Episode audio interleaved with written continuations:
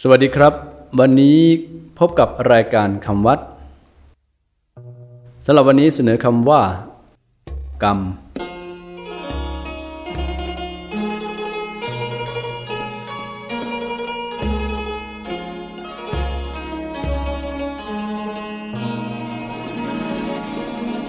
คำว่ากรรม สะกดด้วยกอไก่รอหันมอม้าสะกด กรรม แปลว่าการกระทำเป็นคำกลางๆ ยังไม่บ่งว่าเป็นการกระทำที่ดีหรือชั่ว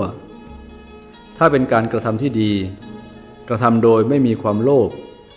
ความโกรธ ความหลง เป็นเหตุเรียกว่ากุศลกรรม ถ้าเป็นการกระทำที่ชั่ว กระทำโดยมีความโลภความโกรธ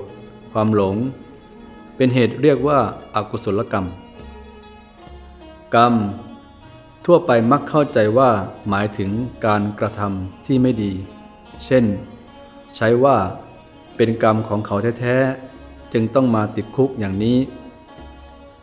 ทำไม่ดีไว้เองก็ใช้กรรมไปก็แล้วกัน กรรมขึ้นอยู่กับเจตนา ดังคำพระว่า